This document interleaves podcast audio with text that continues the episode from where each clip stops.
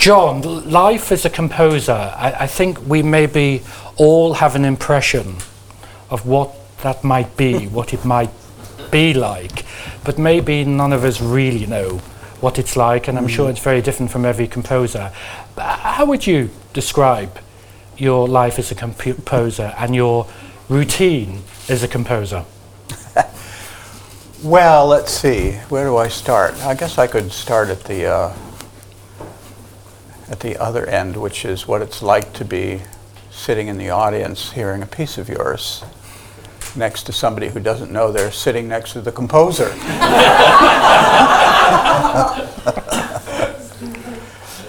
uh, John just mentioned to me that he's seated himself right behind me tomorrow night, so I have to watch my body English, pardon the expression. Uh, yeah, when you uh, when you hear your piece, of course, I, I as, as, as John mentioned, I, I, I do c- conduct a lot, and I, I do like to conduct my own music as well as other music. Um, but part of the reason I enjoy doing it is because it's very, very difficult for me to sit still in an audience and watch my pieces be performed. Um, it's not that I want to run up on stage and push the conductor aside and say, Here, let me show you how this is supposed to go. Although,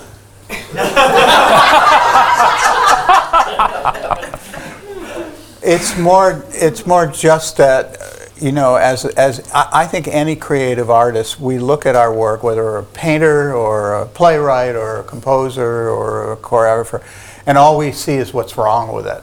And it's very, very hard to just relax and you know, let the splendor of your creation wash over you and enjoy it. That's why, you know, artists, creative artists always tend to be just uh, a little bit distracted and, and uh, puzzled. Um, I, I wanted to be a composer from a very, very young age. And uh, for a while, I thought that was very unusual until I had my own children, and it wasn't just watching them, but it was watching their friends uh, that I realized that most children are very creative and um, want to make things, uh, want to write movie scripts uh, and, and poetry and, and compose songs. And um, it's just life gets in the way. Parents don't quite get it, or worse still, they do get it and they're terrified that they won't, you know, they'll grow up having a life of, of, struggle and not be good enough. And maybe there isn't, maybe there's a kind of Darwinian logic to that because you have to be very, very, very good to survive in the arts. Um, but I had I was very lucky because I had parents, neither of whom were able to finish college. I mean, my mother never went to college at all, and my father went a year, and then the depression hit. So for them, um, the arts and culture was uh, were the holy grail, and they never talked about. Wouldn't you like to be a lawyer or a, uh, you know a businessman or something? Um, they wanted me to be an artist, which I, you know, think is kind of amazing. Um, so I was stimulated from an early age, and uh, I began composing when I was about eight or so, and uh, I never stopped. Uh, it's it's just part of my uh, DNA, I guess you could say. John, was there a moment um, in your career when you felt, um, yes, I'm a successful composer? Was there a turning point? Was there a time when you thought, actually, I think this is really working? People are recognizing the work I'm doing. I'm feeling confident and ambitious, and yeah. this is absolutely, I just can't wait yeah. to just keep going over the next years. I think last Tuesday. but then Wednesday, Wednesday it, it, all went away. Uh, um, you know, it's actually kind of wonderful, uh, right about, you know, in the last 10 years or so, that it's really become possible, in part due to people like you, John, that, that uh, composers actually can make a living. You know, they get commissioned, they're getting sponsored, they're getting uh, enough performances that they can, you know, they, they actually can call themselves in their passport. you know, when it says occupation, I had to fill out a, when I came into Heathrow today, I had to fill out this thing, you know, when was my birthday, and then there's this cute little thing that says occupation, and I wrote composer, you know, and I thought, how strange. I'm, I'm sure every time I do that at, at, at Heathrow, you know, I, I never know whether I, I, they're going to say, "Would you step over here, sir?" uh, uh, or, as has several times happened, but only in England, "Oh, I love harmonium."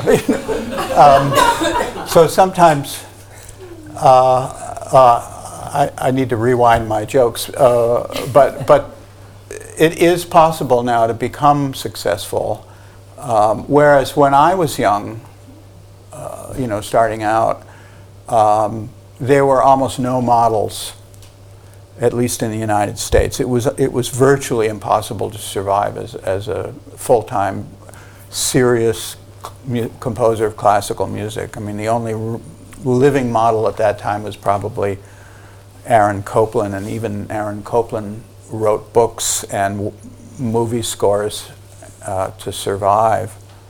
Um, so to answer your question seriously, I, I think I probably felt uh, around about the time that I wrote Nixon in China, I, I felt that you know I I could probably write composer on that form and mm-hmm. and not feel that I was it was wishful thinking. John, a, a question that I ask myself all of the time and I wonder what your view is. It it's something that troubles me, and it's a challenge, and I don't think we've solved it, and I've got no answers, and so you may you may have some answers. But what what is it about the mix of opera as an art form and a provocative contemporary subject, when brought together, causes this eruption of an outburst of response and outrage. I'm not saying it happens all the time. Yeah.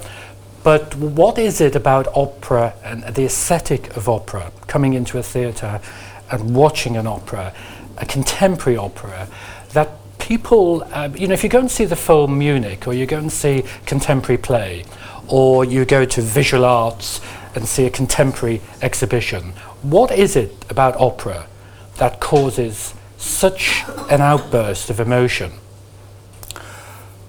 Well, uh, uh, I'm not sure exactly what you mean. Are you are you talking about going, going to Tosca and being no, deeply? No, no, I think it is specifically about contemporary opera.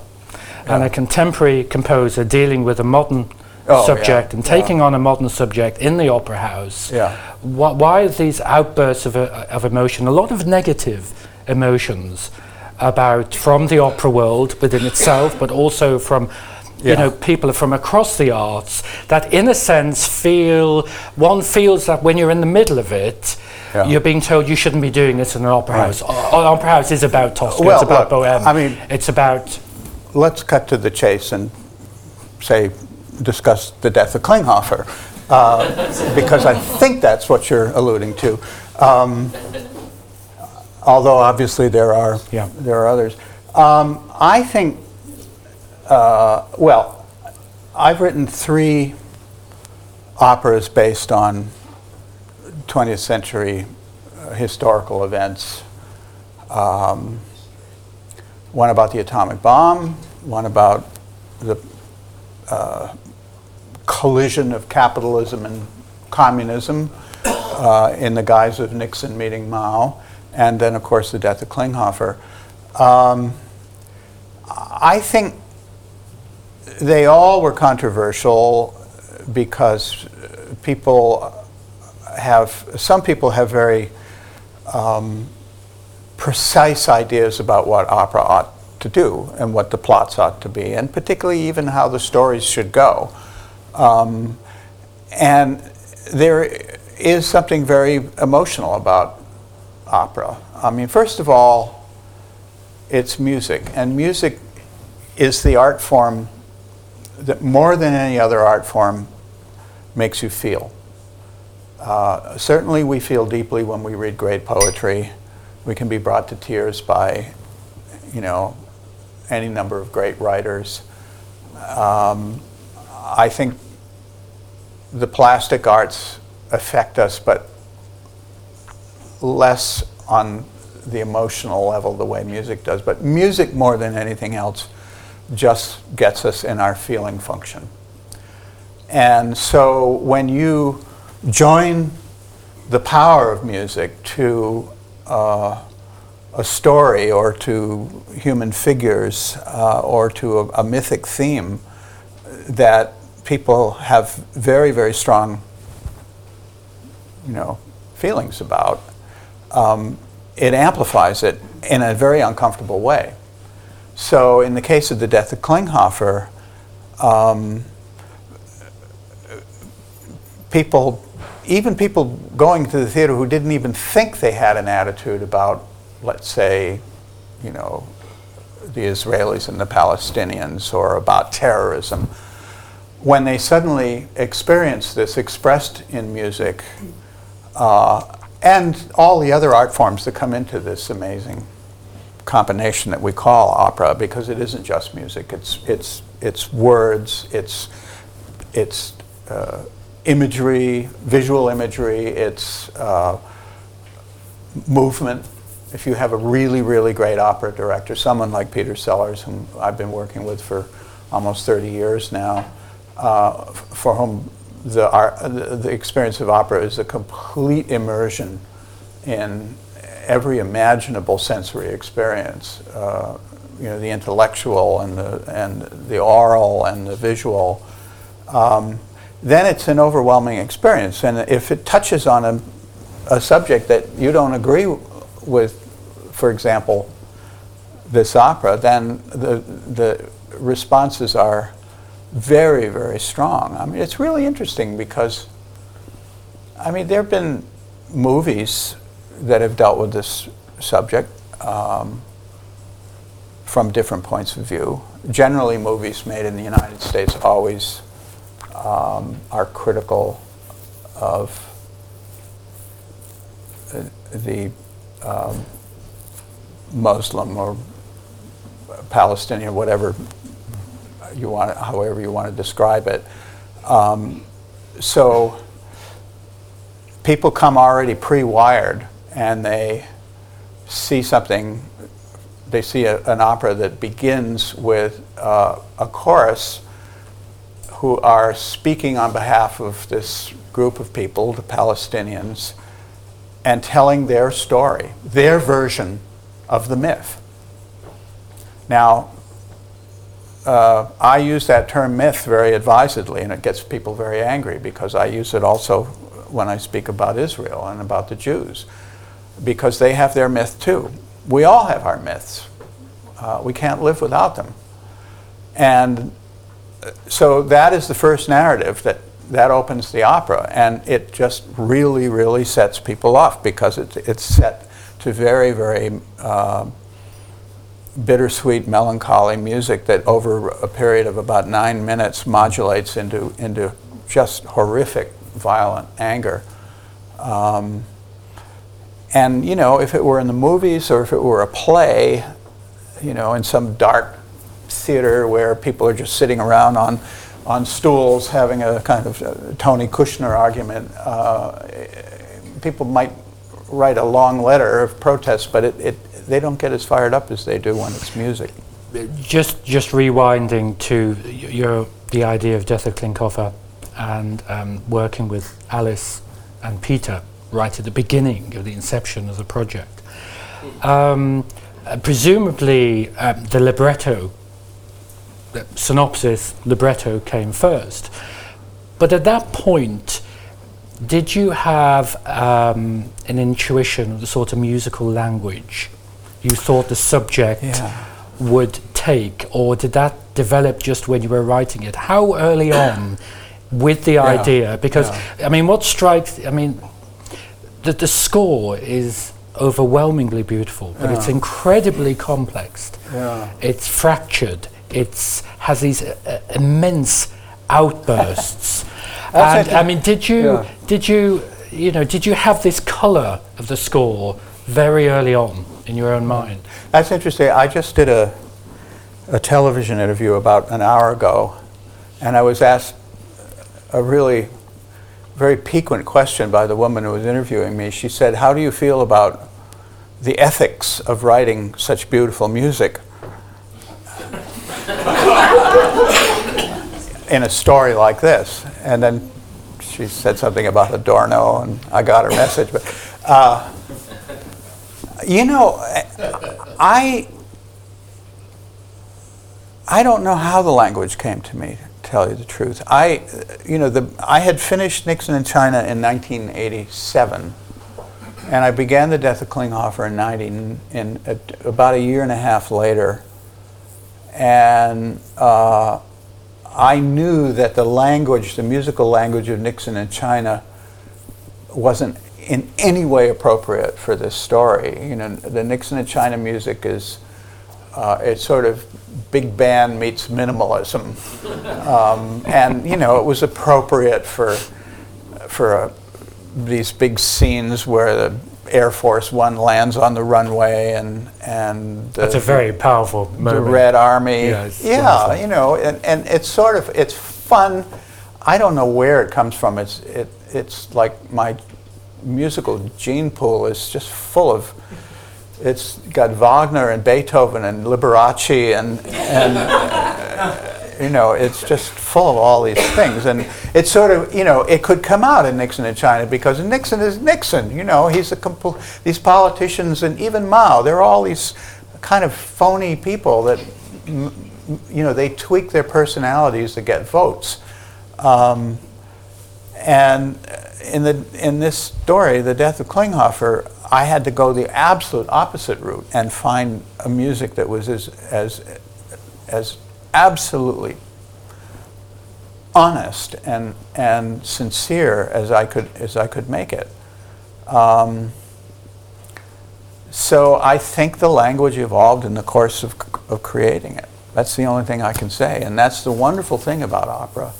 It's why I love to write dramatic music, um, because I would never come up with, uh, if I were writing just symphonies or string quartets or, you know, oboe sonatas, I'd never come up with the musical language that I did to describe, you know, the, the desert floor uh, of New Mexico in, the, in the minutes before an atomic bomb went off, or um, one of my favorite moments in the death of Klinghoffer is just the captain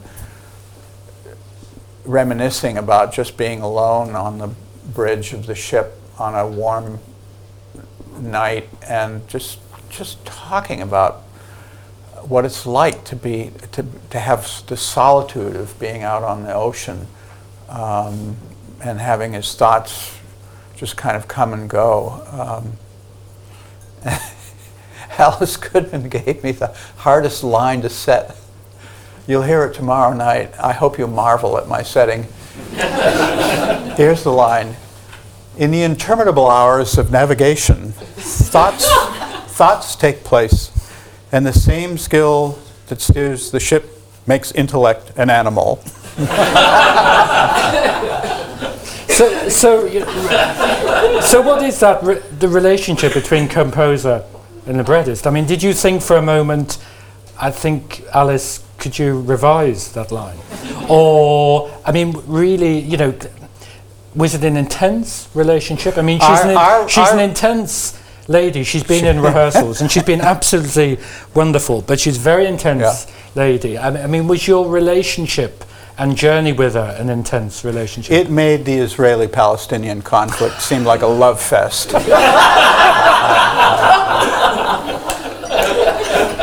but, but no, seriously, how did you how did you resolve? How do you how do you resolve those conflicts in the creative room with a librettist? It, was just terrible. Um, you know, first of all, and maybe just as well, we were about 8,000 miles apart, uh, but that wasn't far enough. Um, thank God it was in the era before email. That's the only thing I can say. Um, you know, in retrospect and in hindsight, I can say that I really understand her frustration because um, a poet is a poet, and they write something that is organic. It's a it's it's a whole. You know, it's it's not meant to be um, taken apart or cut or massaged. And I I have an ethic about setting poetry. I mean, I I I set every word that I've you know decided to set and I don't move words around or cheat and you know put in another word that is easier musically to set. Mm. I really respect mm. the text, but the bottom line is you have to cut things, and you have to do things with the text. Sometimes I she'd give me a very important line, and it would only have so many beats in it, and I would have to repeat something three or four times to make it musically right, and it ruined the prosody, you know, ruined the natural flow of the poetry. Um, I don't know how many people in this room remember if they were at the Dr. Atomic performances that I set this very famous poem, Batter My Heart, uh, Three Person God by, by John Donne. And, you know, just the way I said it, I had, I had to repeat words to fill out this musical sentence. And most, most music lovers got it. You know, oh, I love your aria. It's just terrific.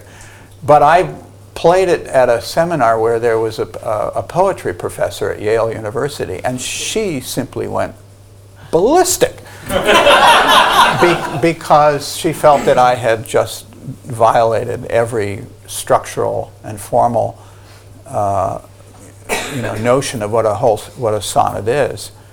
And so it was a it was a tough hmm. collaboration, and I, I mm. think it was also hard because Alice and I were very we were very nervous. Um, you know, we knew we were tackling a a very complicated subject, and that you were already getting angry mail. And then, did you, did you specifically keep your distance from the family?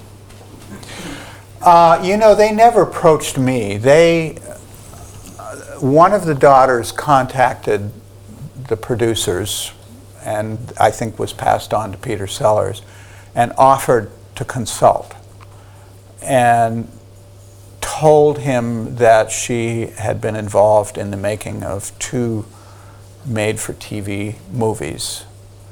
And we saw those movies, and we all agreed they were really terrible. Um, they, were, they were just not.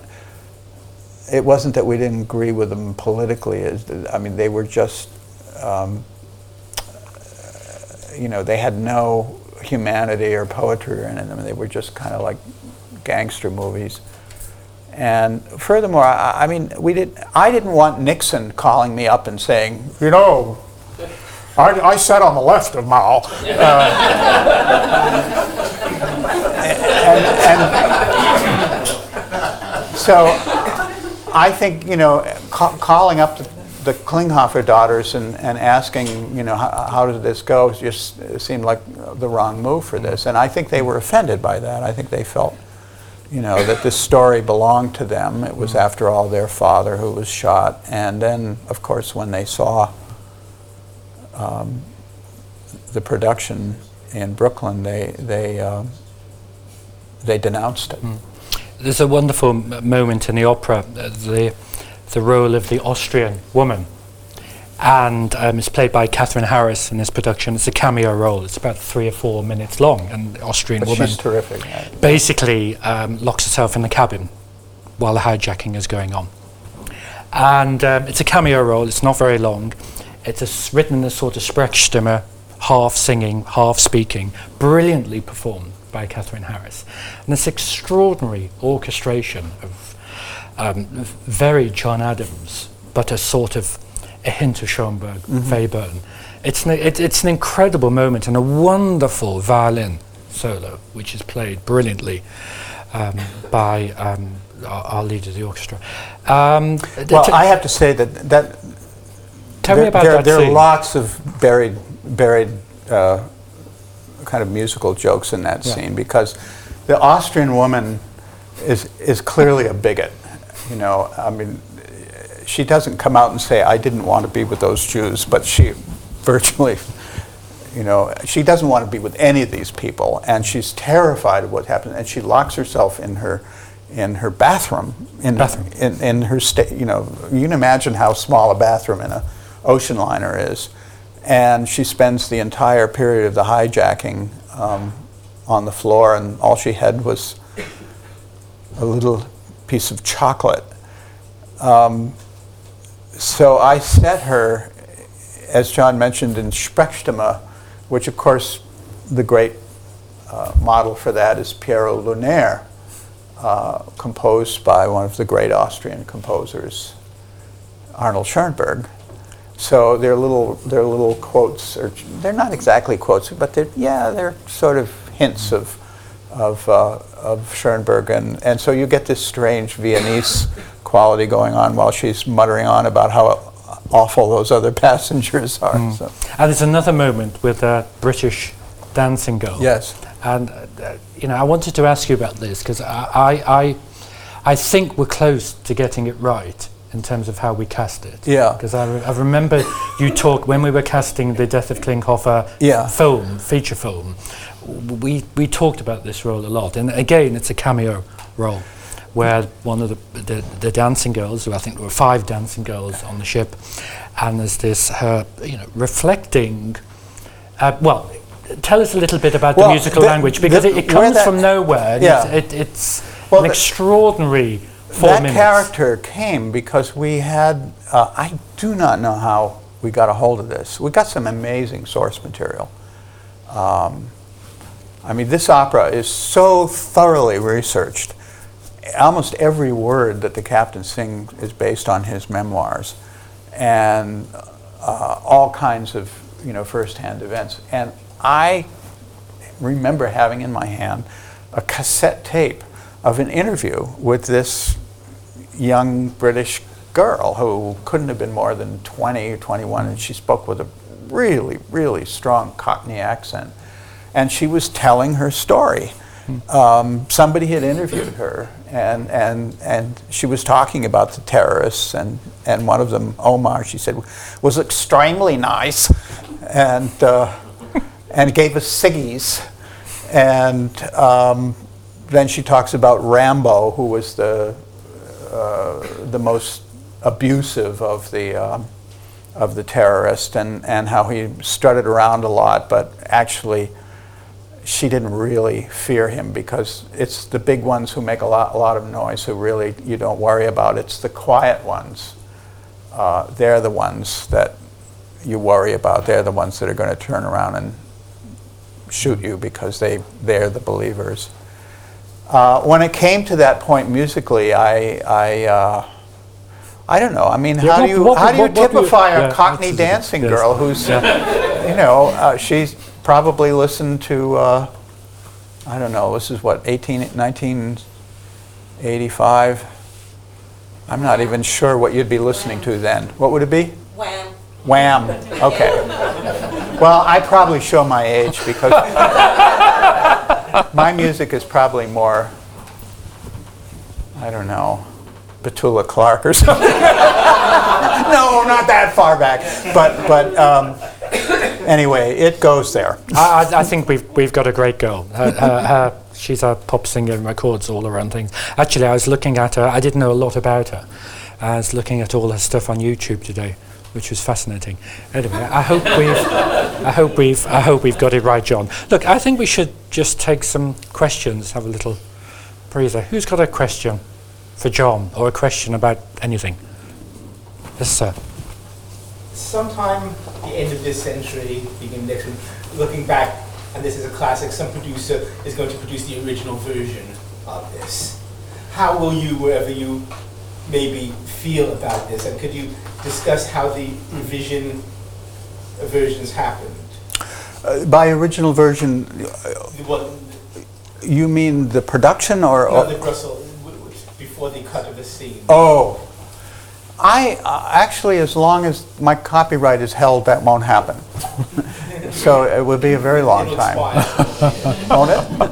Uh, you know, I I went back and listened to that. I actually have a recording of that scene, and um, you know, that scene was uh, t- intended to be a, co- a, a little comedy, a co- like a Seinfeld episode um, that broke broke the intensity between the Palestinian and the and the Israeli choruses, and it was of a you know a Jewish family in New Jersey who knew the Klinghoffers. And and uh, you know, Alice really drew on her Jewish family life, and um, uh, you know, I thought most of the humor in it was w- literally, if it had been on a Seinfeld program, everybody would have laughed.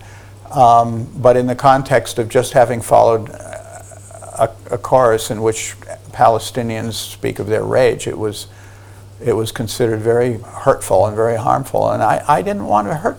I didn't want to uh, offend people, uh, and so I took it out. And you know, I'm all right with it out. I, I think actually having the two choruses abutting each other is, is makes a very very powerful statement. Norman. I'm just trying to wrap my brain whether there are any kind of precedents, what you might call contemporary historical operas, which are not allegorical. Before you, can you think of any that you've thought about or in the history of opera? I I'm not sure. I mean, I don't know "The Cradle Will Rock" by Marc Blitzstein. Is that is that does that kind of qualify? not really. No, not in really. my- Not, not in my head. I, I don't know. I mean, obviously Philip Glass is Einstein on the beach, but but that's a very abstract uh, piece. And Satyagraha, uh, which which was hugely influential Is it for me. Outside the language of minimalism. Yeah, I don't think so. Um, I, I, I really don't think so. I think opera up to that point always dealt sort of either in the mythic realm or, you know, Verdi would take contemporary novels, um, you know, romances like La Traviata, um, but it wasn't so much a political thing. It was a small personal story. So, I guess not. More questions? Yeah. Yes, sir. I'm, I'm always interested in Genesis. How, how did the idea spark? Where did it come from you? Did it come from elsewhere? Um, how did you find the, the librettist? Uh, the, the librettist, uh, uh, we had worked together before on Nixon in China. Um, she was a classmate of, of Peter Sellars. Uh, he, he, this opera was his idea.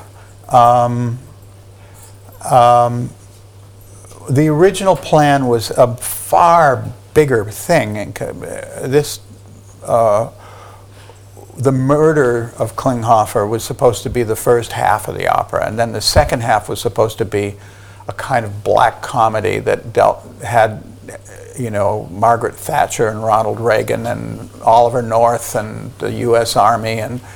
Um, but as soon as soon as I got Alice's first choruses and I began setting it, I realized that this was a really serious opera and that a black comedy just was inappropriate. And furthermore, it, it, it needed an entire evening to tell the story. Um, you know, with that said, um, I have to say I'm really thrilled. I have not seen Tom Morris's production. Tomorrow night will be as new for me as it is for those of us here in the room who haven't seen it. And I'm thrilled about it. Um, um, there have been, I've, I've lost count, probably at least 10 or 12 different productions over the last 20 years. Uh, I've been told that a very, very beautiful one was done in, in Rotterdam and it was extremely abstract. Um, a movie was made that was as realistic as you could imagine, where the director actually taught the singers how to handle a, a Kalashnikov rifle and shoot it. Um, that's a little too too graphic for me. We, we, we, we've been doing that too. You've been doing that Yeah. too. Okay, well, but uh, you know, it, it's always a shock for a composer to walk in to a new production and see how somebody else experiences his music. Um, and I, I know that I'll, uh, you know, I'll, I'll be like one of those waveforms tomorrow night, you know, uh, probably up and down. But part of that is, is just knocking myself out of my habits. You know, I've gotten habitual in the way I think of a certain scene or a certain emotion, and, and it takes a, a brilliant director, and Tom Morris is certainly that, to um, shake me out of that. So that's one of the great uh, learning experiences of being a composer is seeing what other people do with your work. One more question. Shelley at the back. Um, it's a dual question. Uh, I know this is kind of a Sophie's choice thing, but which of your offspring is your favorite? And of the, of the contemporary pieces, which opera, which contemporary opera would you go out of your way to see? Would I evaluate? No, which would you go out of your way to see? Which of your pieces is Of your mine? personal favorite? And equally, Oh, you mean of other contemporary composers? opera Would you actually go out of your way to see? Well, I like all of my operas for different reasons. How's that for, how's that for avoiding the, uh, and, uh, well, I, I, you know, as I mentioned, I, I really was profoundly moved by Satyagraha. I thought that was a beautiful marriage of, of a certain kind of musical language and a theme, which is about passive resistance. Um, I, I, and I thought that the uh, Messiaen, uh, Saint Francois was a masterpiece. I haven't really seen any other contemporary operas that have, have done it for me. Um, but then again, I don't go very often, you know. Um, I really am strangely um, like that party we had in the 19th century, the know nothings. you know, I, I tend to stay home and cultivate my own garden. I think there's one more question at the back. Gentleman at the back, Oh, yes. Yes, it was um, based on what you were saying about how it wasn't that easy to write composer um, as your profession. If you had done something other than become a composer, what do you think it would have been? And is there any connection between what that might have been and being a composer?